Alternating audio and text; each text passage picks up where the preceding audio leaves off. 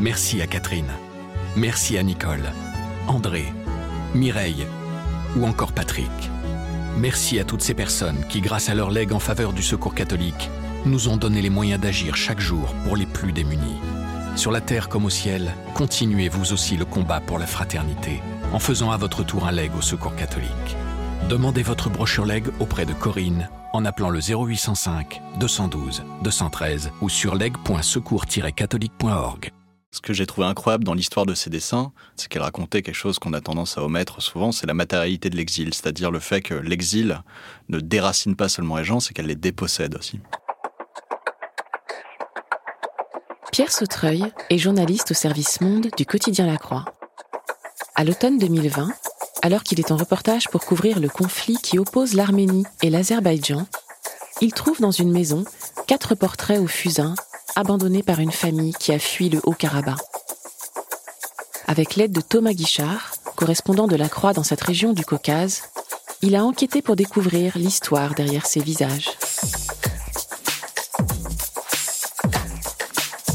Dans ce podcast, un journaliste de la Croix raconte les coulisses d'un reportage, d'une enquête ou d'une rencontre, ce qui s'est passé avant et comment il l'a vécu. Vous écoutez l'envers du récit. Bonjour à tous, je m'appelle Pierre Sautreuil, je suis journaliste au service international de La Croix. Je couvre la Russie et les pays de l'ex-URSS et je vais vous raconter une enquête que j'ai menée à laquelle j'ai consacré euh, peut-être un mois de travail, mais euh, bien deux ans d'espace mental. Cette enquête, elle porte sur une famille que moi je n'ai jamais rencontrée, une famille arménienne du Haut-Karabakh. Le Haut-Karabakh, c'est cette région euh, séparatiste, peuplée d'Arméniens, mais reconnue comme faisant partie de l'Azerbaïdjan, et qui est l'objet de luttes territoriales, euh, d'affrontements entre l'Arménie et l'Azerbaïdjan depuis des décennies. En 2020, il y a eu un conflit entre l'Arménie et l'Azerbaïdjan pour le contrôle de cette région, et l'Arménie a perdu cette guerre. Ça s'est soldé par un désastre pour l'Arménie. Il y a eu 3000 euh, morts dans les rangs arméniens, ce qui est considérable pour un pays qui a une population aussi petite. Et ça s'est soldé aussi par la perte de pans entiers du Haut-Karabakh, ce qui est un traumatisme pour l'Arménie dans la mesure où les Arméniens considèrent le Haut-Karabakh comme un des berceaux de la nation arménienne. Donc à l'époque, moi j'avais été envoyé par la Croix pour couvrir les conséquences de cet armistice terrible pour l'Arménie qui perdait des pans entiers du Haut-Karabakh et je devais euh, documenter les conséquences pour la population qui était contrainte de fuir ces régions-là parce qu'ils ne voulaient pas vivre dans euh, des territoires contrôlés par les Azerbaïdjanais. Et donc je voyais des gens euh, abandonner leur maison et pour certains brûler leur maison parce qu'ils voulaient rien laisser à l'Azerbaïdjan. Certains ont même déterré leurs morts pour les emmener avec eux en Arménie. Certains ont tué leur bétail. Il y a vraiment quelque chose d'absolument apocalyptique dans ces adieux au Karabakh de la part des Arméniens qui y vivaient. Et donc moi, je me déplaçais de village en village pour voir comment les gens faisaient leurs préparatifs de départ. Et je me souviens, je suis arrivé dans un village euh, qui s'appelait Tcharektar, où euh, là, déjà, il n'y avait plus personne. Il y avait euh, une maison qui brûlait. Mais il y a quelque chose dont je me souviens de manière très vive, c'est que dans une maison aux fenêtres brisées, sur un rebord de fenêtre, j'ai trouvé une pochette transparente contenant un certain nombre de documents. Il y avait des documents administratifs, des diplômes, etc. Et surtout, il y avait quatre portraits quatre portraits au fusain, faits sur un papier rugueux, brun, un peu curieux, qui représentaient quatre enfants. Et je me suis demandé, mais qu'est-ce que ça fait là? C'est-à-dire, les gens sont partis de chez eux, ils ont emporté, j'imagine, euh, ce qu'ils pouvaient emmener, mais c'est-à-dire, on emmène ce qui est le plus précieux en général dans ces moments-là. Pourquoi une famille laisserait derrière elle des portraits comme ça de ses enfants? Ça m'a un peu taraudé. Et puis, il y a aussi, euh, il y avait, je sais pas, cette ambiance-là, en fait, de fin du monde, et sans trop réfléchir sur le moment, en fait, j'ai pris la pochette, je l'ai mise dans mon sac et j'ai ramené cette pochette en France.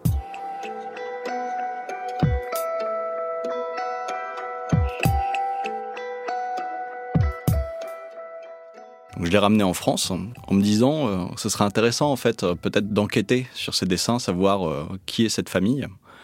Je m'étais promis de le faire, mais en attendant, je l'ai mise dans un tiroir de mon bureau à Paris et j'ai pas retouché pendant presque deux ans. Jusqu'à septembre 2022. En septembre 2022, on a une reprise des combats entre l'Arménie et l'Azerbaïdjan, à l'initiative de l'Azerbaïdjan, qui en seulement trois jours font 300 euh, morts. C'est la plus grande flambée de tension depuis l'armistice de l'automne 2020. Et on se demande si les deux pays vont repartir en guerre. Et à ce moment-là, j'ai ouvert mon tiroir et je me suis dit, ce serait quand même intéressant de savoir ce qu'ils sont devenus en fait ces gens-là. Est-ce que ces quatre enfants sont encore en vie? Est-ce qu'ils ont pu s'échapper? Est-ce qu'ils sont en Arménie? Est-ce qu'ils sont dans le Haut-Karabakh? Qu'est-ce qu'ils sont devenus en fait? C'est ça la question que je me posais. Et là, à ce moment-là, je me suis dit, bon, ça y est, là, il faut faire cette enquête, il faut, il faut initier la chose. Et donc, j'ai commencé à enquêter. Alors, quatre dessins et euh, une petite brassée de documents administratifs en arménien, à la base, ça donne pas beaucoup de fil à tirer. Mais j'avais un peu de chance. Euh, je pouvais compter sur l'aide d'un fixeur avec lequel j'avais déjà travaillé par le passé. Un fixeur, c'est soit un guide local, soit un étudiant, soit un journaliste local, dont on va solliciter l'aide pendant le temps d'un reportage. Et euh, Raphaël, en fait, est un guide arménien qui m'a donné un bon coup de main quand je travaillais en 2020 sur le conflit. Et donc je lui ai écrit, je lui ai dit, euh, j'ai trouvé ça. Ça fait un moment que je trimballe ces dessins. Est-ce que tu penses que tu pourrais me donner un coup de pouce peut-être en regardant les documents, parce que moi je lis pas l'arménien, en voyant les dessins, peut-être que tu verras quelque chose que moi je verrai pas. Et en fait, en examinant un peu les dessins, on a remarqué que euh, une des signatures était assez lisible. Il y avait un nom complet en fait, en bas à droite de deux des dessins. Karapet Haji Aslanian. Je me suis dit, bon bah, les Arméniens utilisent beaucoup Facebook, je vais rentrer ce nom-là sur Facebook. Et ça m'a sorti le profil d'un jeune homme d'une vingtaine d'années, arménien, qui publiait dans tous les sens euh, ses œuvres d'art. Je me suis dit, bon, peut-être qu'on tient un bon client. Donc je lui ai envoyé un message sur Facebook et j'ai eu une réponse dans les 20 minutes. J'avais envoyé un message euh, en français et en anglais en lui disant, bah, je pense que vous êtes l'auteur de dessins que j'ai trouvé dans le Haut-Karabakh. Est-ce que c'est bien à vous? Il m'a dit, oui, oui, euh, c'est bien à moi. Là, je me suis dit, c'est génial. Là, on a un premier fil. Quoi. Là, on va pouvoir euh, commencer à enquêter. Peut-être qu'il est encore en contact avec cette famille. Peut-être qu'il fait partie de cette famille. On s'est appelé au téléphone. Il parlait pas bien anglais. On communiquait en russe. Et là, grande surprise, en fait, il me dit euh, qu'il n'est pas en Arménie. Il se trouve en France en ce moment. En fait, c'est un jeune artiste arménien qui avait obtenu une bourse d'études pour aller étudier à Marseille. Et euh, depuis quelques mois, il se trouvait en France. Donc j'ai dit, bah, il faut absolument qu'on se rencontre, en fait, qu'il me raconte tout ça. Euh, et donc, euh, sont passées quelques semaines et j'ai pris un train et je suis descendu à Marseille et je suis allé sonner chez Carapet à J.S. Lagnan.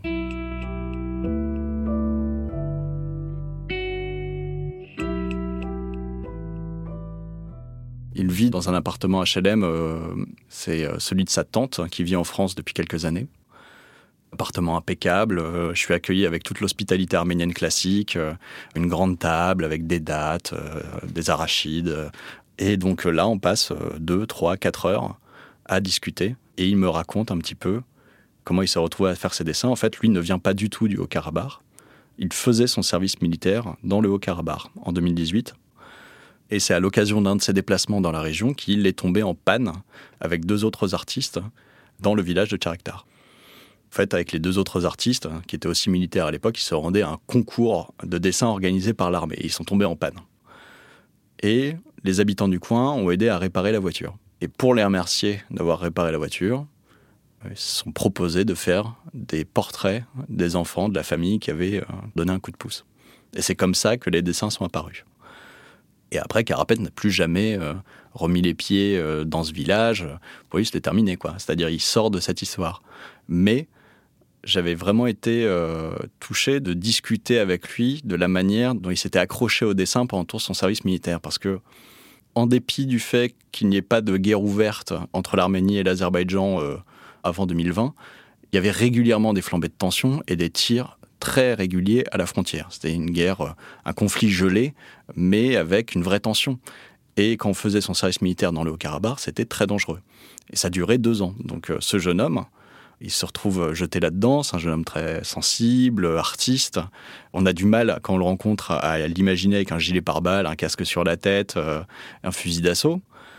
Et il me raconte en fait à quoi ressemblaient ces journées. Et donc c'était des tours de garde dans les montagnes du Haut-Karabakh, à observer les positions azéries qui sont pas très loin, et à essayer de faire des photographies mentales des paysages qui vont autour de lui, qu'il allait dessiner euh, le soir. Il mordait sur son temps de sommeil et euh, il croquait sur ce qu'il pouvait. Il dessinait euh, ses camarades endormis, il dessinait des baraquements, il dessinait les montagnes. Et il dessinait avec ce qu'il pouvait sur ce qu'il pouvait. Il me disait quand j'avais pas euh, de quoi colorer, je colorais mes dessins avec de la terre, avec de la boue. Et quand j'avais plus de papier sur lequel dessiner, euh, je prenais dans les, caisses de munitions le papier qui servait à emballer les balles et les obus. Et en me disant ça, il me désigne un des dessins, il me dit, bah tu vois, ce dessin-là, je l'ai fait sur du papier à obus. Je la formule le papier à obus, mais j'ai trouvé hallucinante en fait de voir en fait une résonance de la guerre dans le dessin immédiatement comme ça. Je me suis dit c'est pas possible cette matérialité de la guerre jusque dans dans l'expression artistique. J'avais trouvé ça assez renversant en fait. Et je lui demande quand même bon moi j'aimerais bien retrouver cette famille. Est-ce que tu peux me dire où est-ce qu'ils se trouvent Est-ce que tu saurais m'indiquer? Il me dit non je suis désolé pas du tout. Je me souviens pas des noms. J'ai pas gardé contact. Je sais même pas te dire où se trouvent les autres artistes qui étaient avec moi ce jour-là et qui ont fait euh, les deux autres dessins. Donc là je me trouve bien embêté. Donc, euh, en rentrant de Marseille, ce soir-là, je recontacte euh, Raphaël, le fixeur qui m'avait aidé. Je lui dis Bon, là, faut qu'on envisage une autre méthode. Est-ce que tu as une idée? Il me dit Oui, oui j'ai une idée. Euh, on va simplement appeler le maire de Tcharektar. En fait, j'avais pas pensé. Je me disais Tcharektar, ça n'existe plus. C'est rayé de la carte, mais je veux dire, c'est un village qui a été évacué. mais effectivement, il y avait un maire dans ce village. Donc, comme l'Arménie, tout le monde se connaît et qu'il y a 2 millions d'habitants, c'est très facile de trouver le contact de qui que ce soit. Lui, en deux coups de cuillère à peau, il nous a retrouvé le contact du maire de Tcharektar. Il lui a envoyé des photos des dessins. Il dit Oui, oui, je connais bien, c'est de la famille euh, Intel, et je vais vous trouver le contact euh, du fils aîné. Donc voilà, c'était plié. À partir de là, on avait euh, une piste vraiment sérieuse pour retrouver cette famille.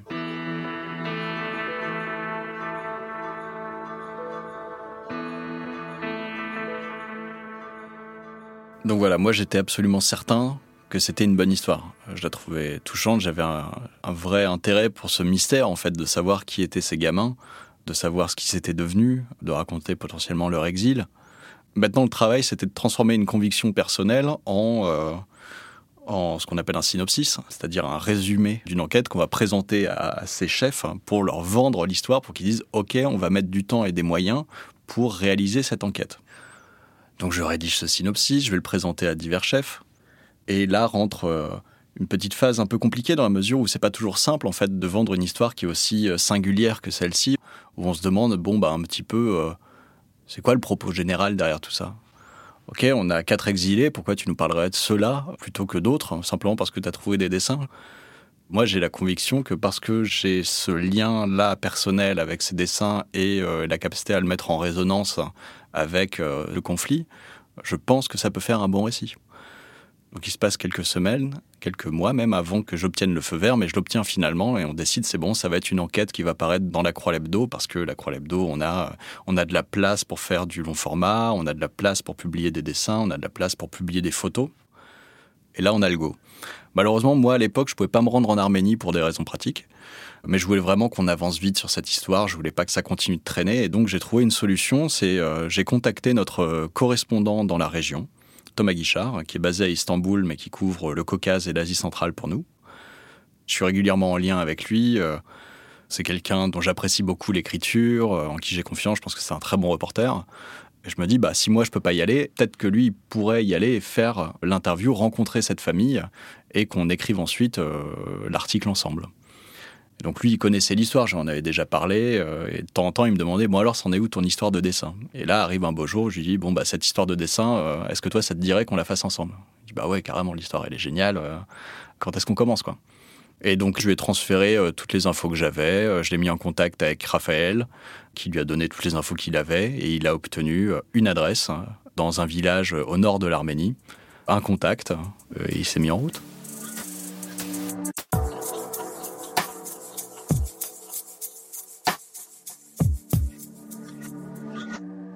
Moi, j'étais particulièrement euh, pas tendu, mais euh, ni anxieux, mais dans l'expectative de savoir euh, si l'interview allait bien se passer, parce que on sait que c'est pas une science exacte. Parfois, il y a des gens avec qui il y a un bon contact, on peut passer des heures avec eux, et parfois c'est assez expéditif. Les gens ne savent pas trop se raconter, quand même, ils ont plein de choses à raconter.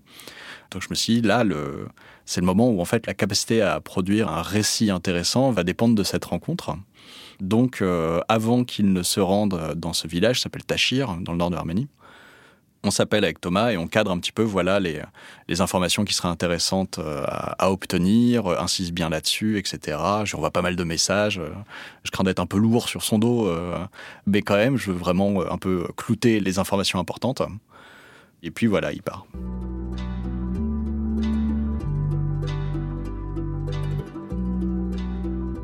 Thomas reprend contact avec moi en fin de journée.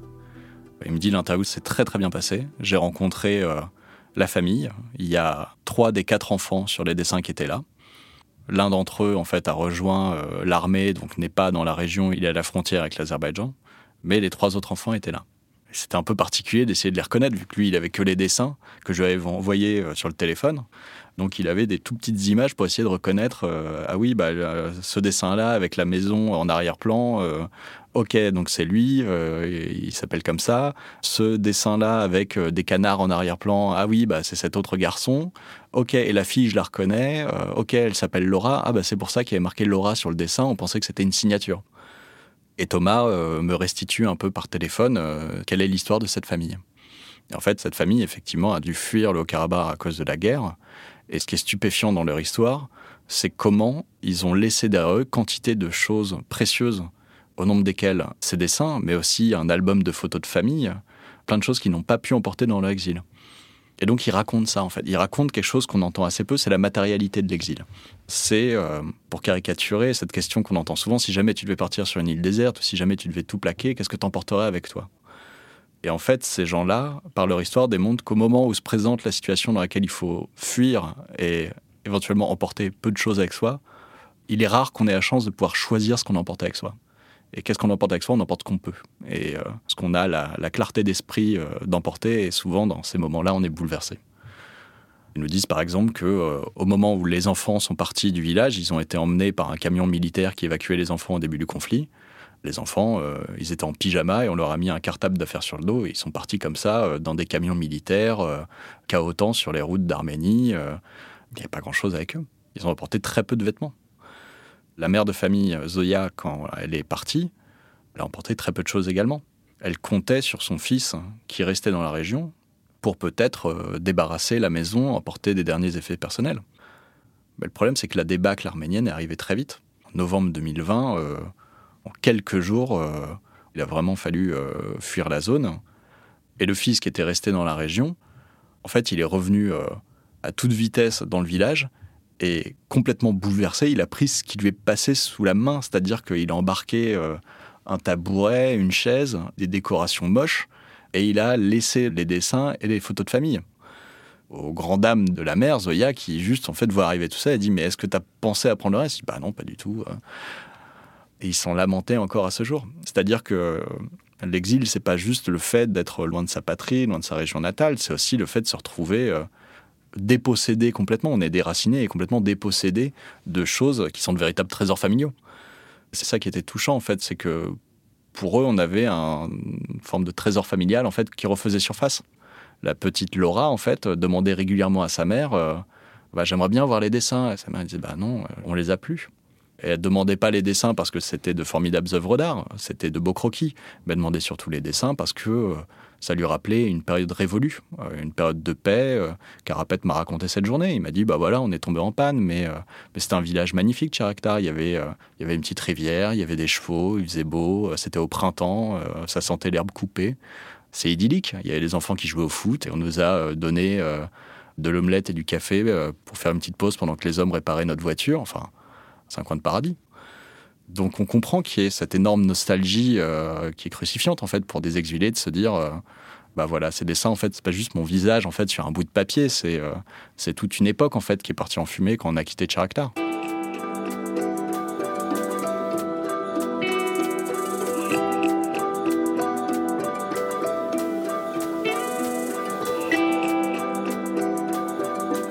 Donc Thomas me raconte tout ça. Je me dis bon d'accord maintenant faut écrire. Et donc on se répartit le travail. Faire un article à quatre mains, c'est-à-dire qu'on est deux à écrire, c'est pas toujours simple.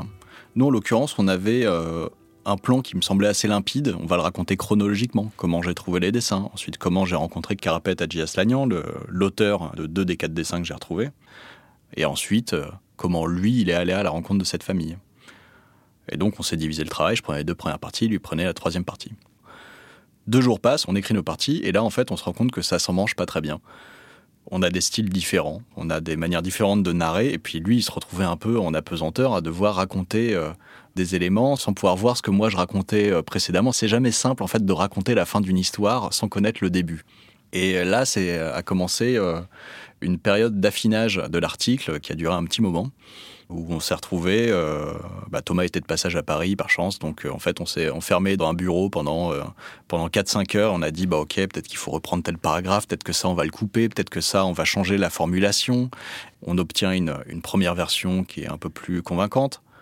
On se dit c'est pas ça tout à fait, donc entre-temps, il est reparti en Turquie, donc on s'appelle au téléphone, on commence à 22h, on raccroche à 2h30 du matin, où là, à reprendre l'article encore et encore. Et on a encore refait ça une autre soirée, jusqu'à 1h du matin. Et là, on obtenait quelque chose qui commençait à tenir debout, euh, qu'entre-temps, on avait fait relire à des collègues de la Croix. Donc il y a quelque chose de vraiment collaboratif là-dedans, il y a eu un sacré nombre d'allers-retours, et on se retrouve à la fin à quelque chose qui tient à peu près debout.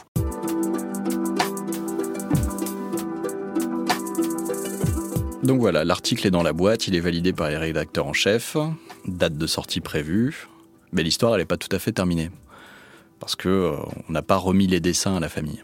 Thomas il y est allé, il leur a montré sur son téléphone, c'est tout. Les dessins ils sont encore dans mon tiroir à ce moment-là. Et donc, euh, un truc très notable, en fait, c'est que pendant euh, sa rencontre avec la famille, Thomas, il s'est vu dire par la, mère de famille Vous oublierez pas de nous envoyer les dessins. Surtout, faut pas oublier, hein, vous nous enverrez bien hein, par la poste. Et donc, euh, au moment où on enregistre, l'article n'est pas encore sorti.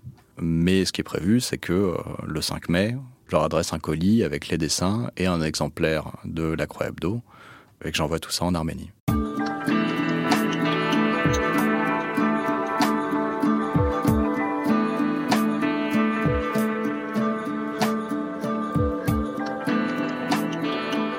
Ce que je trouve vachement intéressant en fait avec cette histoire, c'est qu'elle euh, au-delà du fait que moi j'avais la conviction personnelle que c'est une bonne histoire, c'est à quoi ça sert une bonne histoire? On n'est pas romancier, euh, on n'est pas novelliste. Notre travail, c'est pas de raconter des histoires, c'est de les choisir. Et c'est de rapporter des informations. L'histoire, un journaliste, elle sert dans la mesure où elle permet de mieux rapporter une information.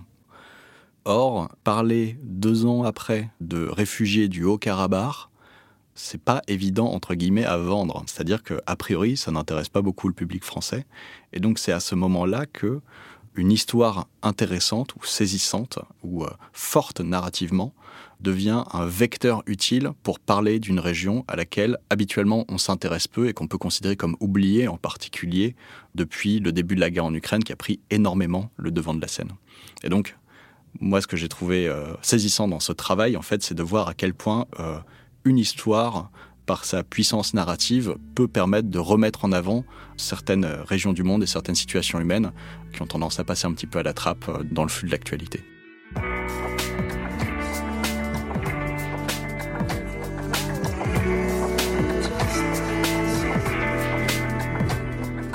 Vous venez d'écouter un épisode de L'envers du récit. S'il vous a intéressé, n'hésitez pas à le partager et à vous abonner à notre podcast. L'enquête de Pierre Sautreuil et Thomas Guichard est à retrouver sur le site et l'appli La Croix. Le lien est dans le texte de description qui accompagne ce podcast. L'envers du récit est un podcast original du quotidien La Croix.